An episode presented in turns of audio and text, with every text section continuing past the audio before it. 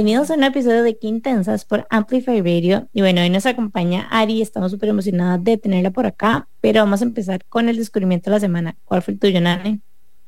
Mi descubrimiento de la semana es una fruta que descubrí cuando fui a la feria este sábado, porque al igual que Jimmy, a mí también me encanta ir a la feria los sábados. Y bueno, no sé si es que estamos como en temporada muchos frutos diferentes, pero descubrí una fruta que se llama la curúa, que es como un tipo granado, granadilla, entonces imagínense como una arancini, esos italianos que son como unas croquetas ovaladas, como redonditas.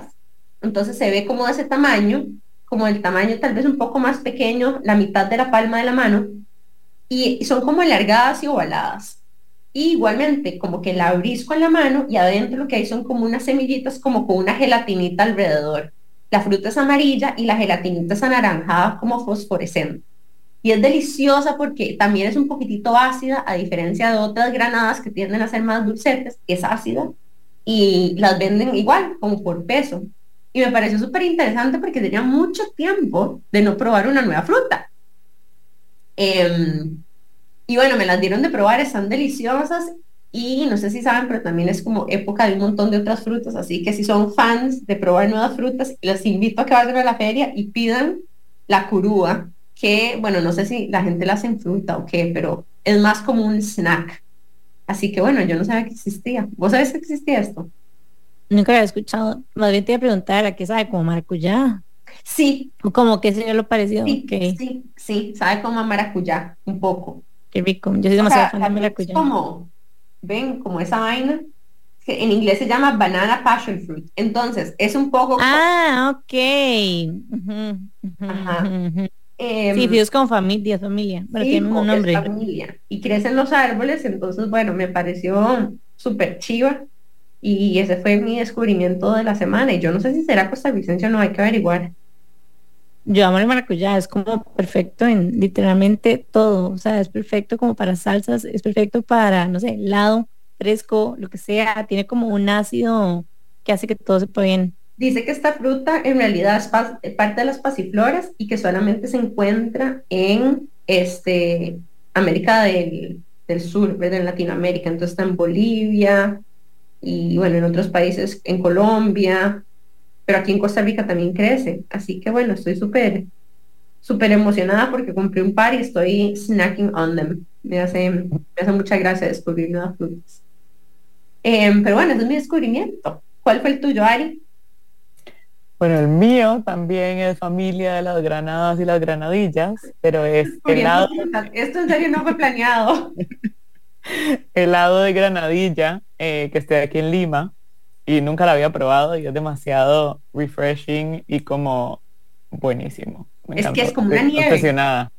Como una nieve, sí, es como acidita, porque lo, lo que uno se acuerda de la granadilla es como cuando uno muerde las semillas y como la textura y todo que bien el helado ya no se traduce, entonces solo pasa el sabor. Es como, wow, qué cool que es. Como y que dulcito pero acidito, pero... ¿Cómo hace una para quitarle las semillas y hacer recetas con estas frutas? Yo creo que eso nada más lo congelan y lo baten todo, no sé. Sí, no, no se lo quitas. Yo con mi Ninja Cream hago helado de maracuyá y nada más literalmente le pones la fruta ahí. O sea, como que le tienes que poner otro tipo de, fruta para, la, Se tritura la semilla y te la comes con todo y semilla. Exacto, entonces es como, termina como los pedacitos negros, es como crunchy más bien, porque siento que es como parte del sabor. O sea, si se la quitas como que le matas, digamos, un poco el sabor que tiene. Y quiero recalcar nada más de que Lima, o sea, es un espectáculo en comida, o sea, es ridículo lo rico que es todo. Y segundo, me acuerdo que un viaje a Lima como que o sea, como no sé ni por qué, terminamos en un tour gastronómico y terminamos como yendo a una feria del agricultor en Lima y fue parte de los highlights de mi viaje. O sea, como que descubrí demasiadas frutas que en ese momento no sabía que existían. De hecho, me acuerdo que ahí probé por primera vez la uchua. Eso fue hace muchos años y que en ese momento en Costa Rica yo, nunca en la vida lo había visto y fue como, ¿qué es esa delicia? Después había uno que era como un trípode anaranjado, super cute. Fue así de mis cosas favoritas de ese, viaje, digamos, y fue súper random, fue ir a la feria del agricultor, pero había como tanta variedad de todo que, lo amé. una de las cosas, yo nunca he estado en Lima, pero me encanta la comida peruana, es que a veces tiene como esos toques asiáticos, y es que, bueno, hay una migración importante como de japoneses en Perú, que yo no sé en qué momento se dio en la historia, entonces es como parte de la cocina. Em, y me recuerda esto que estás diciendo, Ari, como un helado de mochi también, ¿verdad? Como esos helados súper frescos, deliciosos. Em, así que bueno, me acaban de inspirar, te voy a comprar curvas para que me hagas helado, Jimmy. O sea, en serio, el niño crema es lo máximo. O sea, como que en general me da un poco de pega comer como helado de afuera porque di como no tolero muy bien los lácteos, etcétera, y por lo general todos vienen como, no sé, muy cargados o así. Como que tener la crema es lo máximo, porque literalmente es como, nada le pongo banano como para darle como la textura del helado, porque si lo necesita, en lugar de tener que poner leche, y le pones como cualquier otro tipo de fruta y sabe increíble. O sea, es que no ocupas ponerle absolutamente nada más, dura como 24 horas en nada más en el ref, inclusive hay cosas que se pueden comer menos tiempo, pero sí, ahí recomiendo. Yo, sí, yo creo que ya yo les he hablado de, esa máquina. Bueno, yo tengo una obsesión con Ninja, ¿verdad? Pongamos.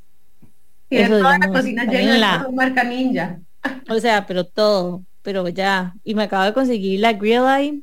Como que yo antes no consumía mucha carne, pero empezamos a hacer como lo de las dietas bajas en FODMAP con Pia y me he dado cuenta que en realidad el pollo me cae súper bien, o sea, como que no me da para nada dolor de estómago, entonces como que estoy consumiendo más bien demasiado pollo, dejé de consumir muchas legumbres y como que el pollo en el sartén me quedaba espantoso, porque como no sé cocinarlo, o conseguí esta maquinita y es como for dummies, o sea, no pasa absolutamente nada, aproveché como Prime Day y la compré y la estoy usando un montón también, pero sí, tengo una fusión con Ninja.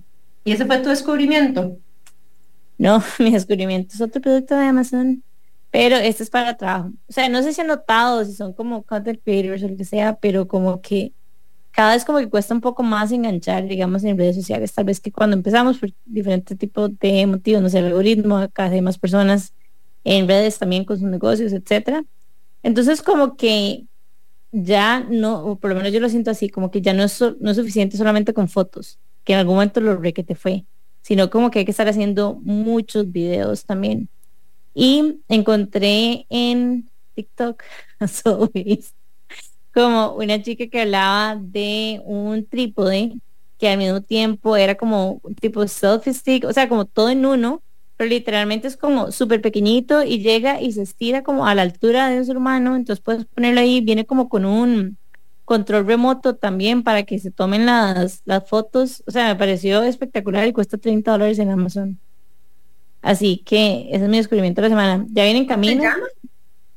Se llama, ya les digo cómo se llama. Se llama Turn Off Cell Phone Selfie Stick eh, Tripod Smartphone Stand All in One, básicamente. O sea, después se los pongo más fácil en Instagram, pero es como, tiene literalmente de todo sea, es como mini trípode para poner en el escritorio, mini trípode para poner en el piso, selfie stick y en serio es como de ese tamaño. Tú lo puedes andar como en la cartera y se convierte en esta cosa gigantesca y puedes tomar las fotos en, en remoto. Ah, Entonces me pareció como una super herramienta para, para crear contenido y me costó 30 dólares. Sí, pasanos el dato de fijo porque hay demasiados out there y uno ya nunca sabe cuál funciona y cuál no. De hecho, a mí Total, y tiene, bueno, tiene 8.545 reviews y tiene un 4.7. Es básicamente el Amazon Choice y mentira, cuesta 24 dólares, ni siquiera 30. Wow. Jiménez, sabes que hablando de contenido, el otro día tuve una actividad en el trabajo con diferentes personas que son creadoras de contenido y me pasaron un tip muy interesante. Y es que, em, a diferencia de los posts en el feed estáticos, cuando vos haces un carrusel, lo muestran dos veces en el feed. A diferencia de un post que es, digamos, estático. Entonces, si vos haces una foto, generalmente a las personas les sale una vez en las recomendaciones del feed, pero si haces un carrusel, salen dos veces.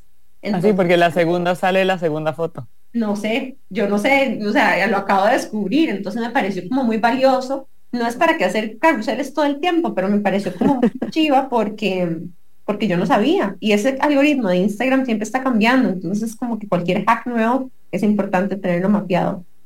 Yo había visto como que poner una foto, pero es que también crear carruseles, imagínense la cantidad de, o sea, la cantidad de contenido que hay que crear para estar eh, creando carruseles diarios, por lo menos yo publico todos los días. Pero yo he leído eso como que si ponías una sola foto era como mandarlo al funeral de una vez. O sea, como que ya ni siquiera el algoritmo le da bola. Y de lo que he estado como probando, porque de verdad, bueno, yo empecé en redes sociales hace mil años, o sea, hace más de 10 años, y ha cambiado demasiado, pero demasiado, demasiado, como la cantidad de gente a la que uno le sale, lo que la gente le gusta, etcétera, etcétera. Y he descubierto también como que cada cosa, por ejemplo, en Instagram, tal vez con lo que todos estamos más familiarizados, funciona para algo diferente. Entonces, por ejemplo, Reels es usualmente como para que la gente te descubra. Después, Stories es como para poder como engage con la gente. Entonces, como que cada uno tiene como su función, inclusive tienen como algoritmos por aparte en base a su performance. Entonces, como todo un, no sé, yo creo que es un mundo como que no se acaba y que siempre hay como que estar explorando y tratando de entender, pero definitivamente si hay una tendencia a contenido como más, para nuevas generaciones, como más auténtico, como más real, como más casual, como más video, como menos, menos, no, porque sí son aesthetic, pero, o sea, nada más como no contenido como fake también hasta cierto punto, ajá, como demasiado todo como montado y perfecto y etcétera, como que siento que ya eso no, y como que no conecto tanto, la verdad, pero es un mundo, es todo un mundo. Bueno, y de hecho, hablando de creación de contenido y cosas, hoy tenemos no solamente una creadora de contenido, sino que una creadora de arte, una creative at heart. Em, y les queremos presentar a Ari. Ari se llama Ariela Kader y ella es una activista, que es una mezcla de artista y activista, que también se considera una educadora. Ella es costarricense y lleva más de 12 años creando obras sobre y a partir de diferentes tipos de desechos plásticos desde bolsas de basura en New York que interpretaba y les daba figuras, formas y personalidades, hasta crear retratos a partir de esas mismas bolsas plásticas en diferentes lugares de la ciudad y alrededor del mundo. Ahora transforma todo ese material que ha recolectado en limpiezas de playas y calles, en obras de arte, en forma de composiciones, ensamblajes, esculturas, etc. Una de las cosas chivas es que parte fundamental de su práctica y trayectoria ha sido unos workshops que se llaman Trash to Art, em, que básicamente es como un taller que ella ha impartido en diferentes comunidades alrededor del mundo, a donde limpian el espacio y el entorno y todo ese material que recolectan le dan una nueva vida, lejos de los basureros, de las calles, de los mares y de los océanos, al transformarlos en objetos útiles o bien obras de arte. Ari estudió Bellas Artes con un enfoque en artes plásticas en Parsons, The New School of Design en Nueva York, y tiene un máster en artes visuales y educación con un enfoque construccionista en la Universidad de Barcelona. Ari actualmente vive y trabaja en el presente. Bienvenida Ari a Qué Intensas. Muchas gracias, muchas gracias. Y estamos súper emocionadas por tenerte porque, bueno, aparte de yo tenerte mucho cariño porque nos conocemos desde chiquititas, eh, Jime es su nueva fan número uno.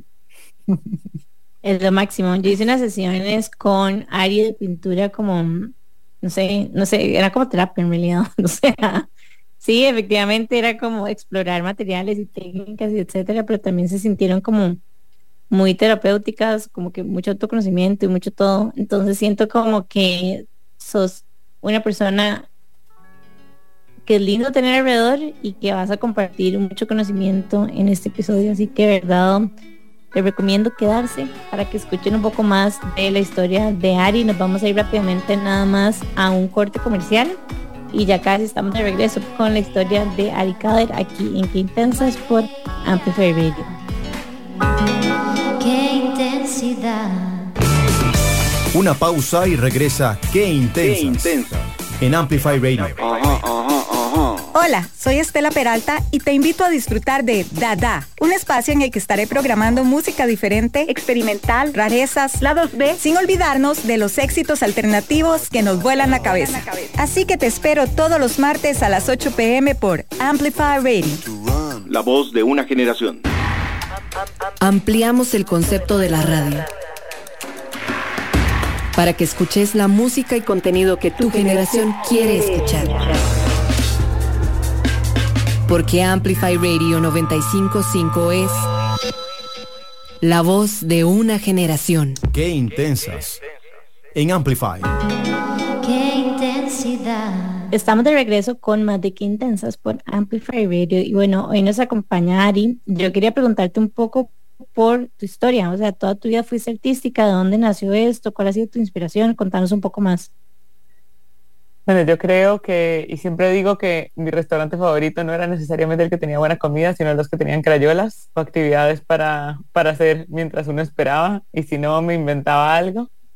Eh, entonces sí, o sea, como que en los cumples me daban regalos y yo me quedaba como con la caja y era como, pero abrí la caja, mira lo que hay adentro. Y yo no sé, improvisando, armando una casita con las cajas de, las, de los regalos. Entonces, más allá de creativa, yo creo que siempre fui muy de mucha imaginación, eh, muy recursiva también, eh, y muy yo, en verdad. Totalmente cierto. De hecho, bueno, Ari y yo nos conocemos desde hace, ¿cuántos años serán? Yo tenía como cuatro años. Vos seguro tenías tres. Yo entré, sí, yo entré a los tres años a bailar. Y Ari y yo bailamos por muchos años juntas. Y verás qué interesante porque yo sí siento que muchas de las cosas que aprendimos como bailarinas, innegablemente me han dado a mí recursos y estrategias para eh, perform, exponerme en público, ¿verdad? Porque una de las cosas que más hacíamos, aparte de entrenar mucho y bailar mucho y expresarnos mucho, era también salir al escenario. Y salir al escenario no es cosa sencilla, porque obviamente cuando salís al escenario estás vulnerable porque puedes equivocarte, te nerviosa, tenés que improvisar, ¿verdad? Tratar de gestionar la presencia en público y que tener el spotlight encima, al final de cuentas, te enseña también como a, es como una forma de actuación, ¿verdad? Porque estás en un personaje, estás, no sé, interpretando, no sé, alguna película de Disney en el escenario, ¿verdad? Alguna cosa así, o alguna obra de teatro de Broadway, y, y, te enseñan, ¿verdad? A exponerte y hacer una serie de cosas que yo creo que hoy incluso son parte de las herramientas que a mí, como que yo vuelvo y me conecto a eso cuando estoy creando un episodio de radio o estoy haciendo una presentación corporativa o incluso salir a hacer un TEDx como lo hice con Jimmy, ¿verdad? Em, y me da curiosidad, ¿verdad? ¿Qué tipo de herramientas o cuáles fueron aquellas cosas que vos tuviste en tu crianza o en tu crecimiento joven que te han motivado a ser un artista que expone su arte y, se pone vulnerable a que la gente también lo vea y, opine? Bueno, a mí nada más un, poquito de contexto eh, con esto de también ser muy yo y llevarlo al, baile. Yo la razón por la cual empecé a bailar fue porque el doctor le dijo a mi mamá que yo al ser, al siempre haber sido una chiquita muy, muy larga, eh, mido 1,83 actualmente, em, tenía, me recomendaba ir a clases de baile desde pequeña para eh, saltar y ser más flexible y todo. Eh, porque tenía las rodillas un poco como viendo hacia adentro. Y mm, entonces obviamente esto no me enteré hasta muy adelante en mi vida. Para mí nada más era como bailar, ok, bailar. Y después me enteré que también tuvo que negociar porque en aquel entonces en la academia no aceptaban a niñas de mi edad, sino que mayores. Entonces, todo un tema.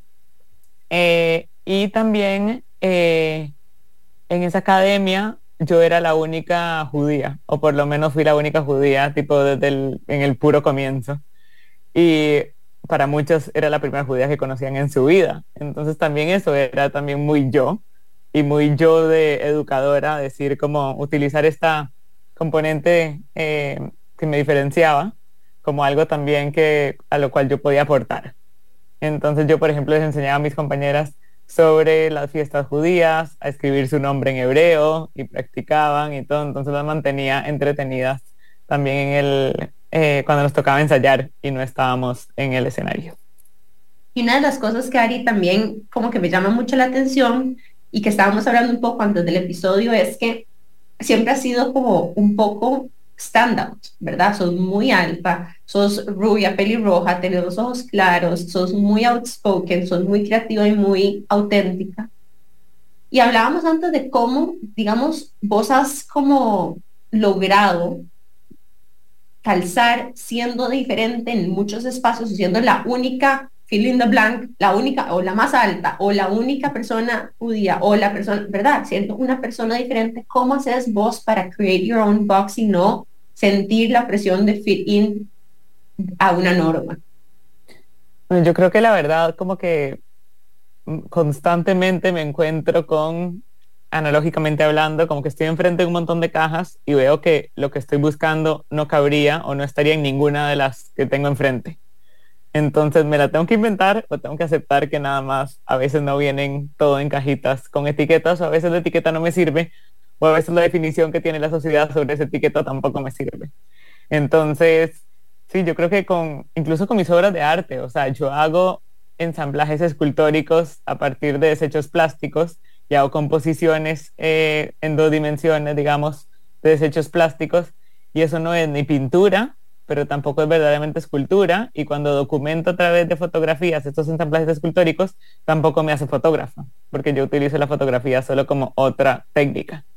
Entonces es como que loco como en el momento en el que estamos hoy en día, en la historia del arte y el mundo del arte y todo, y seguimos metiéndonos en estas casitas. Entonces, ¿soy yo la que estoy mal o es la sociedad la que, a ver, gente, pongámonos un poco, un poco al día y, o sea, despedacemos las cajitas y nada más vivamos todos juntos y todo mezclado y que cada quien encuentre lo que, lo que le sirve y lo que le, le haga sentido.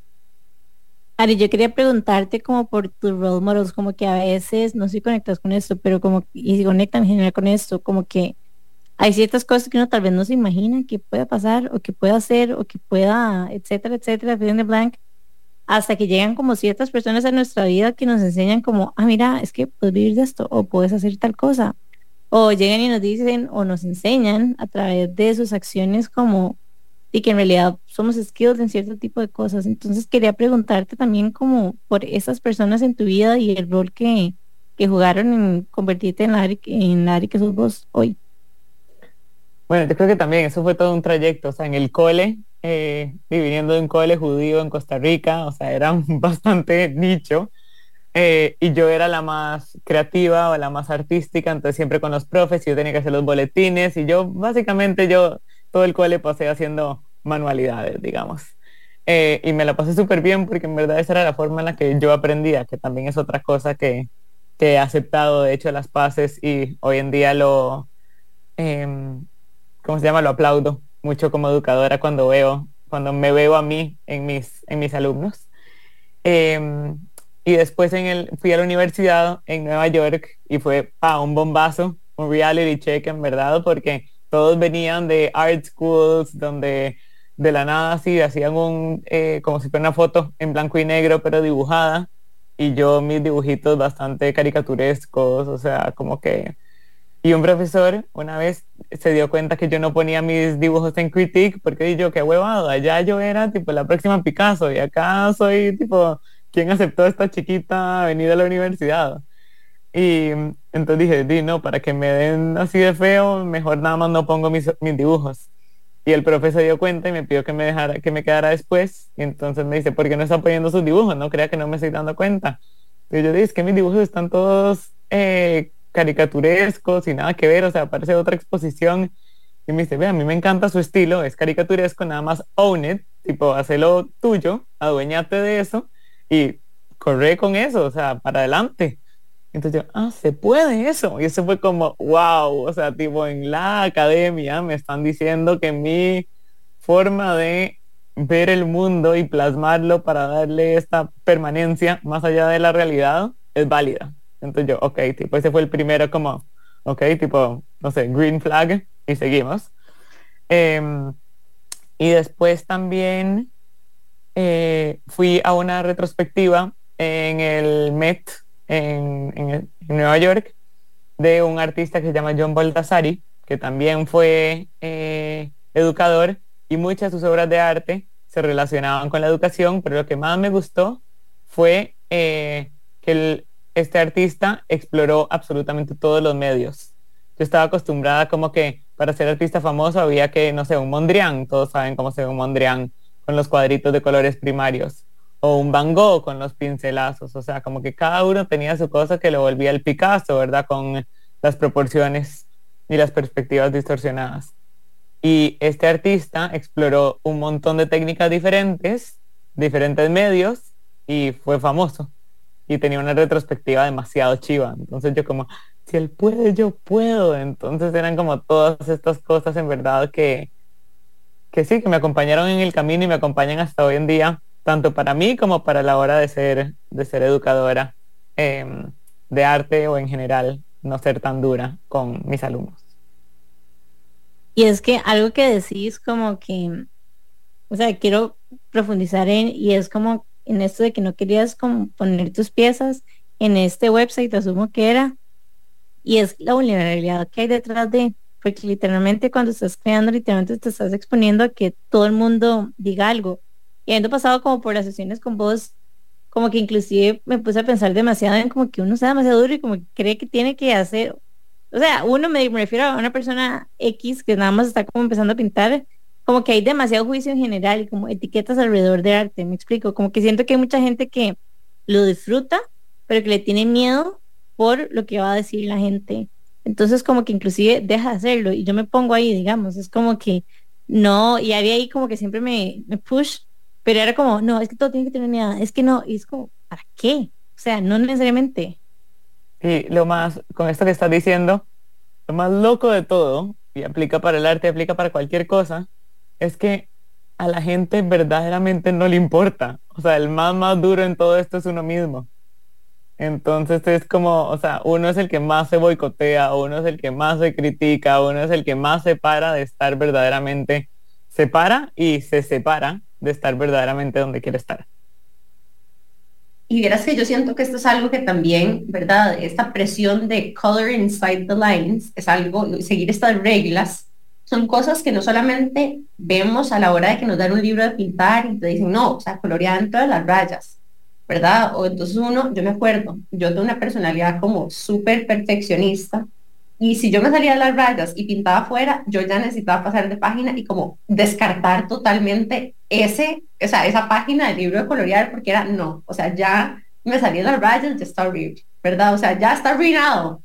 Yo me acuerdo viendo a mis primitas, que eran chiquitas, pintar y yo las veía salirse las rayas y me brincaba el ojo. O sea, a ese nivel, ni siquiera yo haciéndolo, como que estamos demasiado, no sé, como que hay que seguir, no, no necesariamente como predispuestas a seguir como ciertas normas y ciertas reglas. Y ojo, que esto no es muy diferente también a las líneas y a los guidelines que le dan a uno para ser una buena mujer en la sociedad, una buena hija, una buena novia, una buena profesional, etcétera, you name it, ¿verdad? Como que esta necesidad de ser o cumplir con ciertos guidelines pone mucha presión y es muy cansado. Sí, yo de hecho también como que con esto que decís y qué loco que ustedes dos se frustren con pintar afuera de las líneas, porque eso habla yo creo que mucho de nuestras personalidades. Yo siempre he sido pésima con cualquier cosa que sea una estructura previa que hay que entenderla, o sea, tipo matemática, música, o sea, hasta un juego con reglas. A mí me gusta nada más como deme cosas y yo me invento mi propia estructura, mis propias reglas y creo que en verdad así he sido con todo. O sea, es como, ah, qué bien que la gente, no sé, se casaba a los 23 años, yo me voy a casar cuando me dé la gana. y esto con todo es como, ah, qué bien que la gente hace arte con crayolas o lo que sea, o qué bien que la gente nada más usa la comida para hacerse una ensalada y ya, yo voy a esculpir con la comida, yo voy a eh, recoger la basura de la calle sin guantes, no me importa, tipo voy a limpiarla y después voy a transformarla en arte, que también, bueno, sería bastante ignorante de mi parte, yo creo, hablando de referentes, devolviéndome a la pregunta anterior, no mencionar a Marcel Duchamp, que fue el que puso un orinal en un pedestal y dijo que eso era arte, y eso reventó la puerta para que artistas como yo hagamos hoy en día lo que hacemos. Entonces... Me encanta la idea también como de repurposing, ¿verdad? Como de que salirse de la caja no es solamente pintar afuera las líneas con los materiales que te dan, sino que usar cosas que no tradicionalmente son instrumentos para crear el arte para hacer cosas nuevas, como repurposing of things, como decís, hacer arte con, o sea, con la comida, no solamente comérsela, y como hacer tus propias reglas. Yo creo que me, me encanta como una lección, ¿verdad? O como en general en la vida, porque al final las guías son guías para más o menos darte una sugerencia de algo que podría ser pero muchas veces esas guías, si nosotros, digamos, las tomamos demasiado literal, más bien pueden ser limitantes, que es un poco lo que Jimmy y yo estamos hablando. Y una de las cosas que más nos gusta a nosotras en este espacio de intensas también es escuchar la forma en la que diferentes personas han armado sus estructuras de vida y conocer, como me decía, diferentes definiciones de éxito y de felicidad y de plenitud y de expresión y autenticidad que no son las típicas, porque siempre vas a encontrar un médico exitoso, un ingeniero exitoso y sabes cómo se ve, pero no siempre sabes cómo se ve una persona que no tiene estas carreras tradicionales y el éxito, ¿verdad? Em, y me inspira mucho que vos, dos cosas, me inspira y también me genera como un poco de ansiedad escuchar que vos, no sé, vivís en el presente y haces tus propias reglas, porque una parte mía quiere, pero le da miedo. ¿Cómo has vos vencido el miedo a hacer las cosas diferentes o nunca has sentido miedo? Yo lo veo muy sencillo y entre cada vez que le digo esto a la gente es como, ah, wow, me encanta. Es, hacemos o hacemos las cosas por amor o no las hacemos por miedo. Esos son exactamente tipo los motores y los tipo los frenos de nuestras vidas. Y yo creo que también algo que he aprendido a las buenas y a las no tan buenas es que no somos dueños de nada y no sabemos nada. Entonces, si haces las paces con eso, no tenés miedo porque no sabes nada. Tipo, ¿qué? O sea, como que una experiencia que me pasó, que no fue tan buena, pero hoy en día tipo, me pareció increíble, fue que hace como dos meses no más, ya como tres meses. Me echaron del trabajo en Barcelona, se metieron a robar a mi apartamento y decidí yo terminar con mi novio. Que cualquier persona hubiera sido como, ah, wow, o sea, y tipo, todavía puede decir eso y no llora, o todavía no se le corta la voz, o tipo, cómo se siente tan cómoda decirle un montón de orejas extrañas este cuento. Pero es porque en verdad a veces, si uno está tan a disposición del el universo o lo que sea, por más hippie que suene, em, tiene todas las de ganar porque vivimos en verdad sin expectativas. Y yo creo que cuando hacemos, cuando vivimos sin expectativas y creamos sin expectativas, tenemos todas las de ganar y de sorprendernos y de vivir una vida más chiva. Y desde que pasó ese feng shui obligatorio en mi vida, que así me gusta pensarlo, han venido cosas increíbles que yo nunca me hubiera imaginado y nunca hubieran pasado si me hubiera quedado ahí. Entonces, al director, digamos, del colegio, eh, por más de que al principio no lo entendí, hoy en día si lo veo, lo abrazo y le digo gracias, probablemente, por creer en mí más de lo que yo creía en mí en ese momento. Entonces, con eso aprendí que, ¿verdad? No solo es que no tenemos control de lo que podemos pasar, entonces, ¿por qué vamos a, a pensar que lo tenemos? Porque eso nada más causa más frustración en nosotros. Em, y también iba a decir que... Oh, se me acaba de la idea, me metíamos en el right. Bueno, interrúmpame, porfa, y ahorita sí se me ocurre.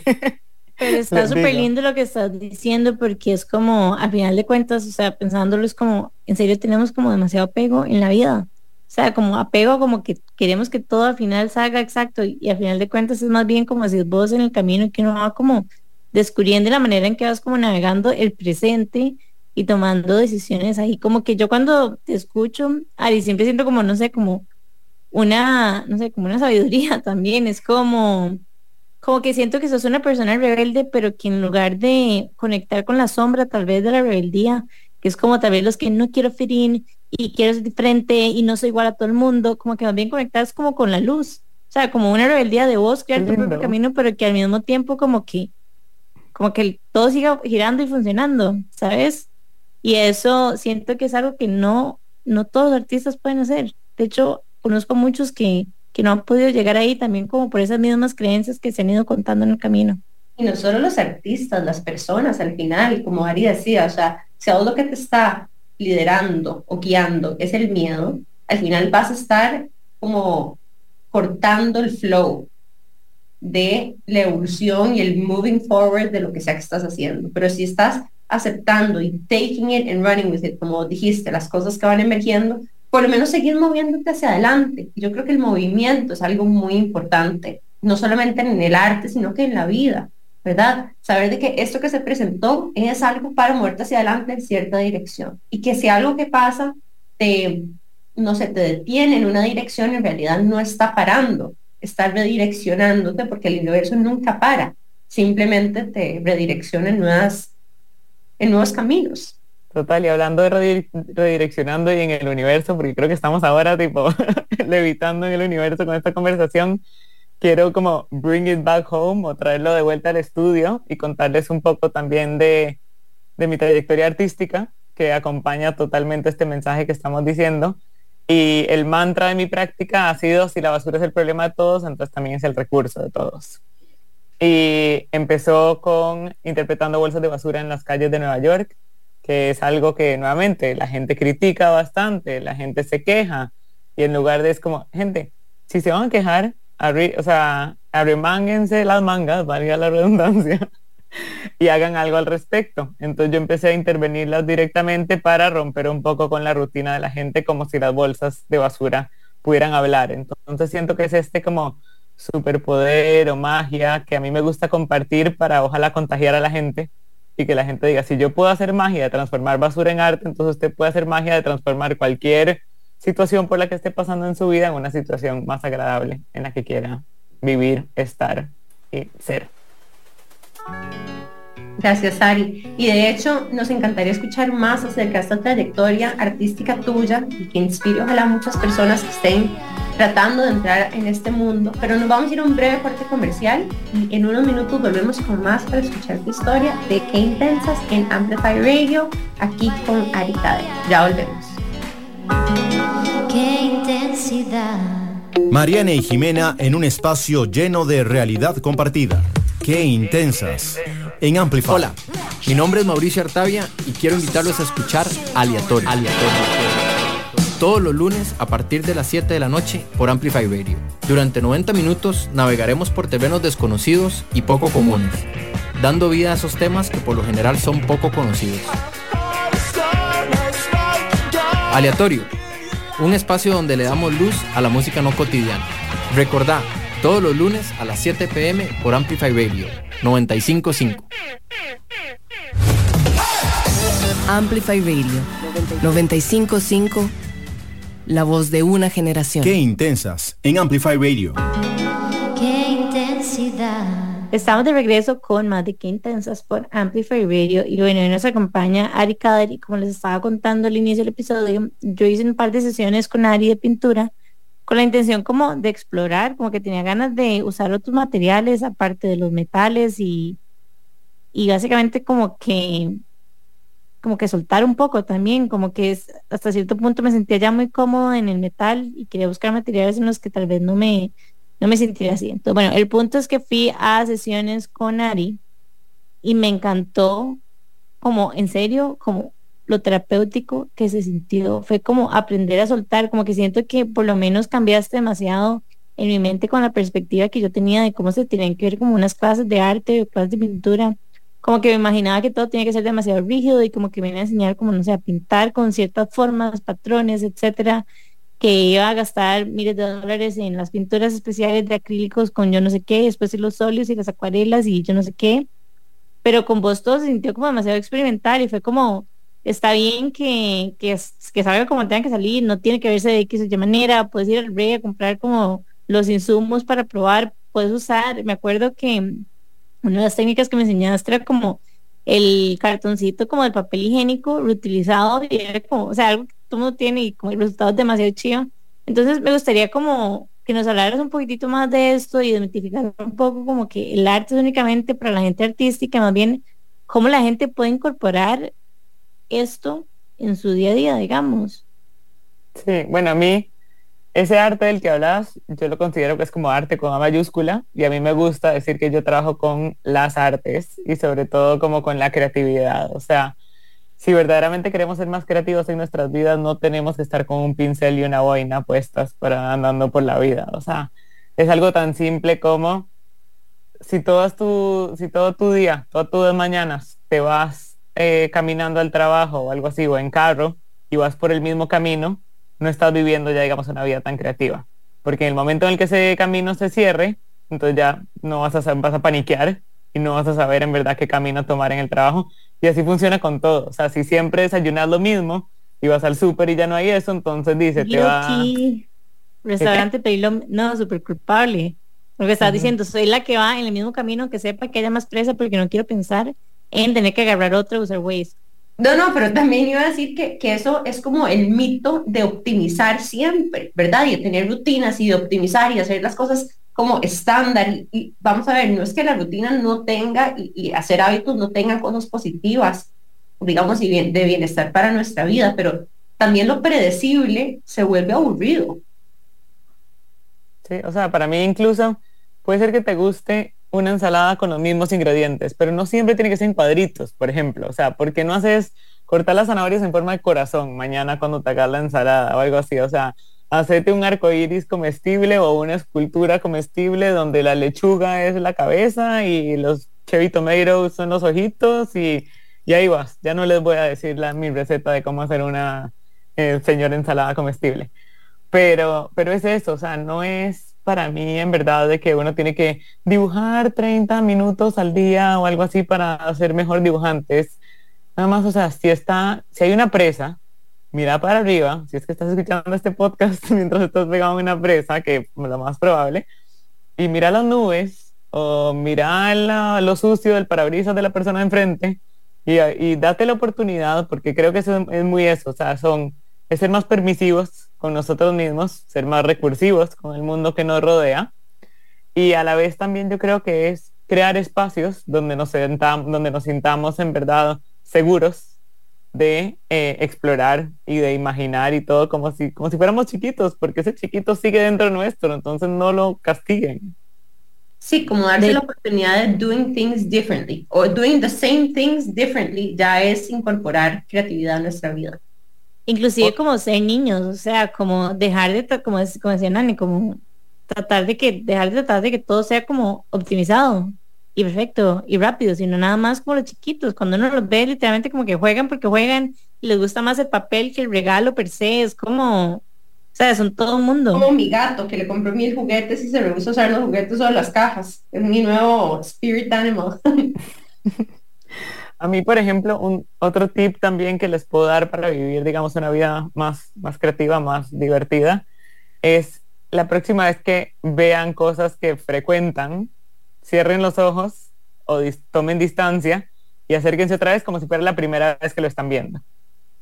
Y vean a ver qué hacen con eso. O sea, una caja de cereal no es solo para contener el cereal. Una caja de cereal también es un material esperando a que uno lo use y lo transforme en algo que tal vez sea de su utilidad o sea de su diversión, y si es de su diversión, es de su utilidad también. Em, entonces creo que esos son un unos pequeños tips que les puedo dar para presas, casa y demás. Me encanta como darse la oportunidad de maravillarse de las cosas que ya tomas por sentado, ¿verdad? Como las formas de las cosas que te rodean. La forma de un basurero, la forma de, no sé, el, la salvia que usas para sahumar tu casa, de la candela, de cualquier tipo de decoración, cómo la puedes usar distinta o cómo, o sea, me encantó eso que dijiste, como si lo viera por primera vez, ¿qué cosas admiraría de esto? ¿Verdad? La ingeniosidad de su diseño, los colores.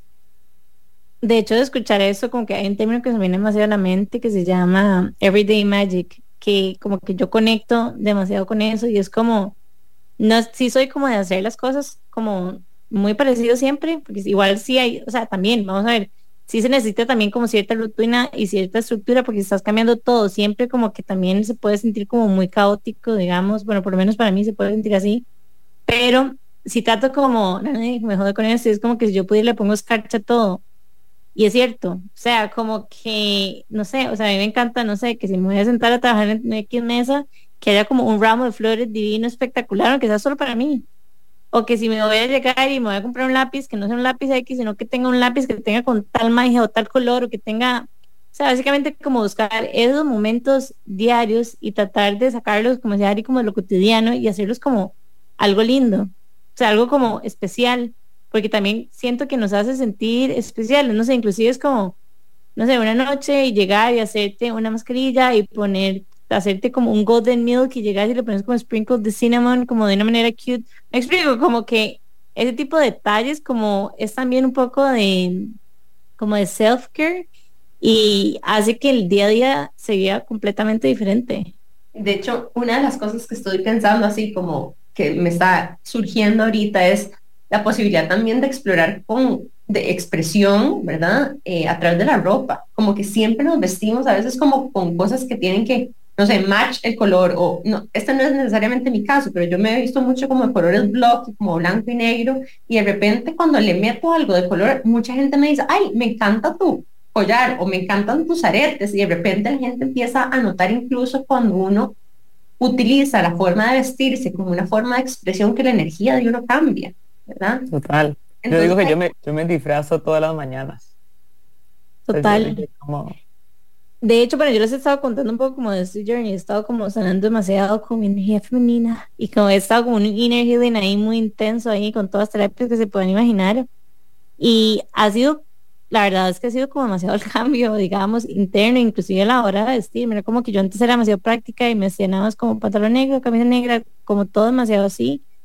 Y bueno, en resumen, como que hice varias terapias ahí y me terminé dando cuenta de que tenía como cierto rechazo a ciertos colores y ciertas formas porque las asociaba a, a género femenino que inconscientemente estaba asociando algo que era como por lo menos visto por la sociedad o no tan no tan bien recibido, digamos, tal vez como el género masculino. Entonces como que cuando me di cuenta, y esto fue después nuevamente hacer un millón de terapias, era como que no estaba usando el color, que no estaba usando como cosas que fueran como flores, o sea, como formas tipo florales, porque no quería que la gente me viera débil, porque yo sentía que tenía que ser demasiado girl boss y que tenía que ir a conquistar el mundo. Entonces como que me estaba privando demasiadas cosas y he bajado como la manera en la que he ido cambiando por dentro, pero también como por fuera, como me he ido sintiendo también como más, como más en paz, como ya dejando de tener la necesidad de, de al mundo que soy una girl boss. Es como, no importa lo que ustedes crean. O sea, es como nada más me quiero sentir como me quiero sentir y ya. Y bueno, después de haber hecho sesiones con vos también siento que tener demasiado tu estructura hasta con los colores. O sea, tipo, ah, vos, vos, entendés el código de los colores que ni siquiera, o sea, que la gente no está aware que hay ese código de vestimenta en tu ser.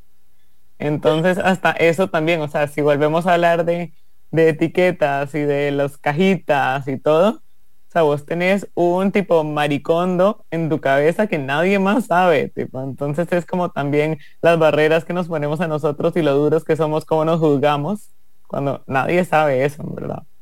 Y era muy raro porque, digamos, yo era, la, yo era como Ari, o sea, yo era la chiquita que cada vez que ocupaban hacer un cartel para lo que sea, me sacaban me sacaban para ir a hacer la ficha, me sacaban para ir a hacer lo que sea. Yo siempre estaba ahí pintando, yo andaba como seis cartucheras en mi bulto, literalmente, porque una era con crayola, otra con pilots, otra con pilots más graditos, andaba así.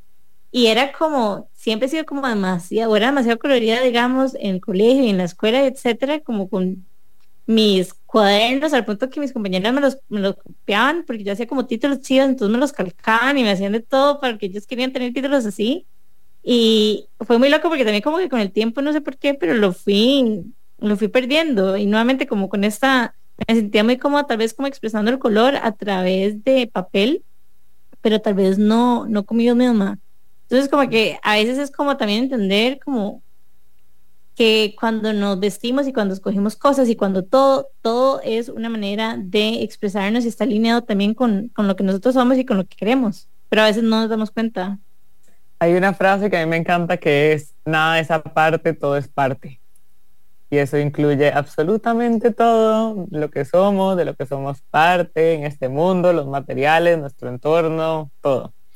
Y hablando de eso un poco, porque también me lo, a petición del público, voy, a, voy a contarles un poco el, em, la trayectoria o la historia de mi relación de amor con la basura o con los desechos. Eh, entonces en el 2009 yo digo que yo cambié el verde por el gris y me mudé de una jungla por la otra. Me fui de San José, Costa Rica a Nueva York. Y eh, cuando digo verde por gris no solo es una jungla por la otra, sino también la forma en la que la gente interactúa entre sí, la forma en la que la gente consume y la forma en la que la gente desecha. Entonces ahí fue donde surgió mi serie de Social Trash, donde empecé a interpretar las diferentes composiciones de bolsas de basura que encontraba en mis caminatas diarias y les empecé a asignar un rol a cada bolsa como si fueran un protagonista de una situación social, ya sea que yo viví o que mis amigas me contaron o que vi en películas.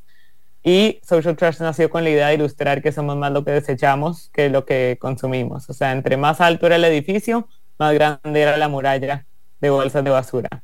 Entonces di, o sea, desde mi activismo, digamos, artista y activista, empecé a darles una voz a esto que tiene mucha presencia, pero no tiene voz especialmente en las calles de Nueva York, como para romper también un poco con las rutinas de, de, las personas, que literal están muy eyes to the price y que nadie vaya a interrumpir su camino y de la nada hay una bolsa de basura hablándoles. Em, después una mañana lluviosa traté de rotular una bolsa y me repeló la pintura porque estaba mojada y eso hizo que me, que me interesara yo en las bolsas plásticas como material. Entonces empecé a recolectar bolsas plásticas. En aquel entonces fue un momento muy, muy oportuno porque fue justo antes de que empezaran a cobrar y antes de que las eliminaran también por completo de las tiendas tanto en Nueva York como en diferentes ciudades del mundo.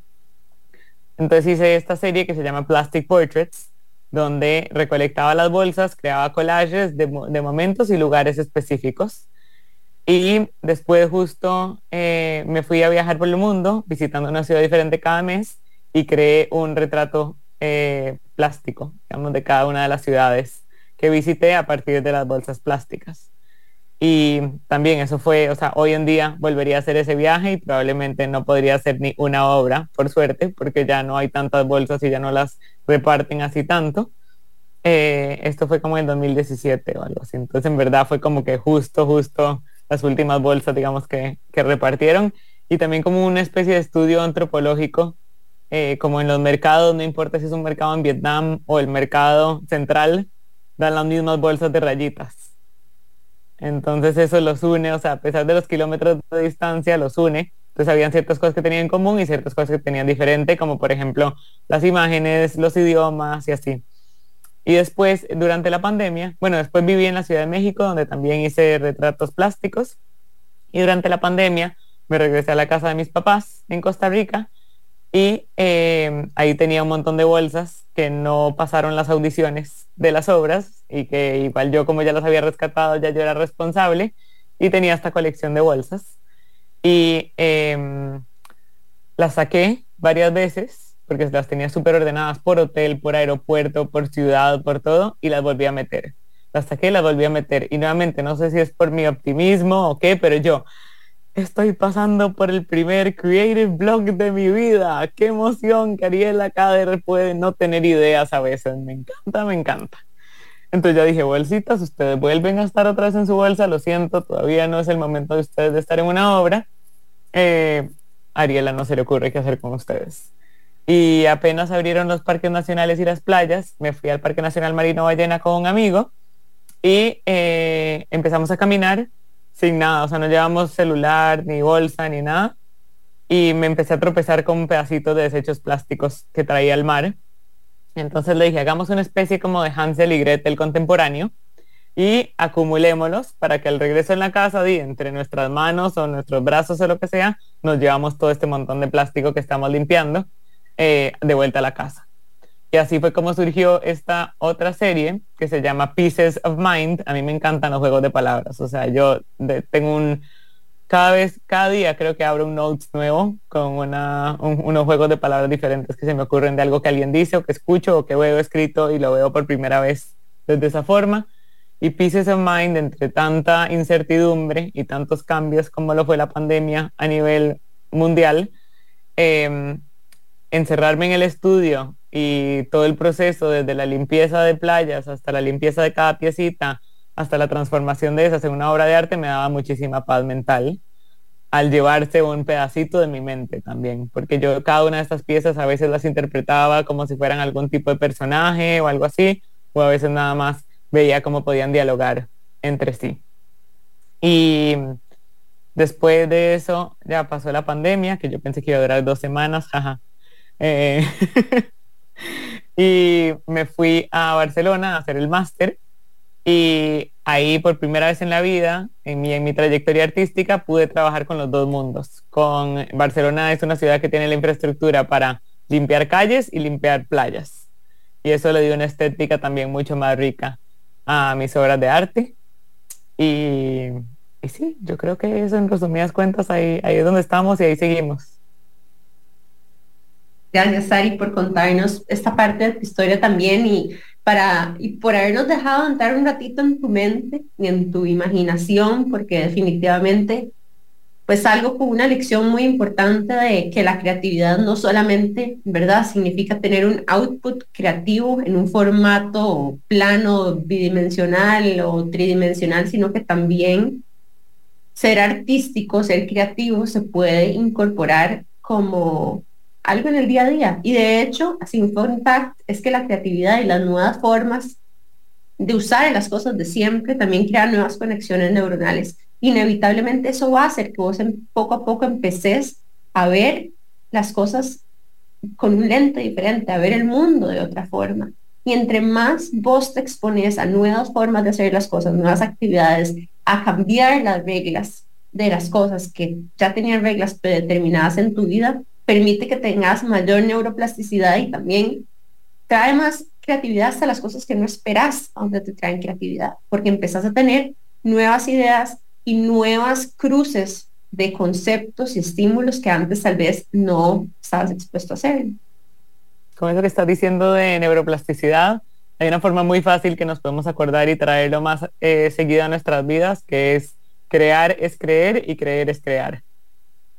Entonces, yo creo que es un juego de palabras que realmente satisface este check que queremos tener y toda la sociedad y las empresas quieren tener personas más creativas eh, pero si lo que creamos lo creemos y lo que creemos es lo que creamos, entonces estamos viendo una vida más, más holística.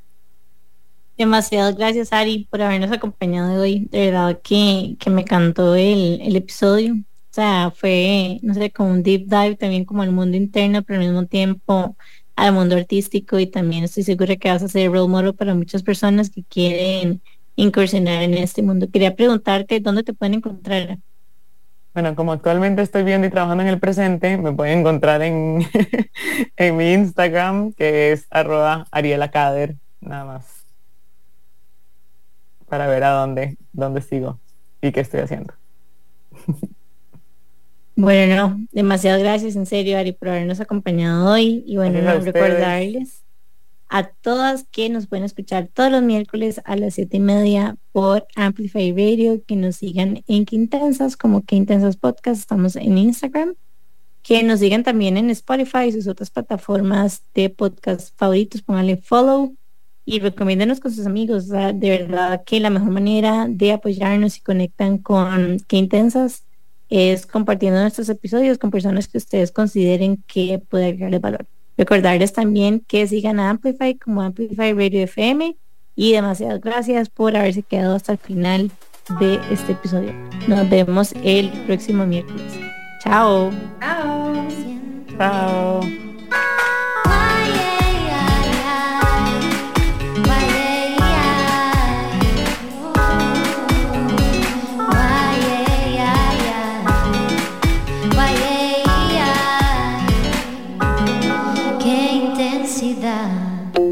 El miércoles a las 7 y 30 de la mañana vuelve Qué Intensas. Un espacio libre de juicio. Mariane y Jimena resignificando la palabra intensa. En Amplify. La voz de una generación.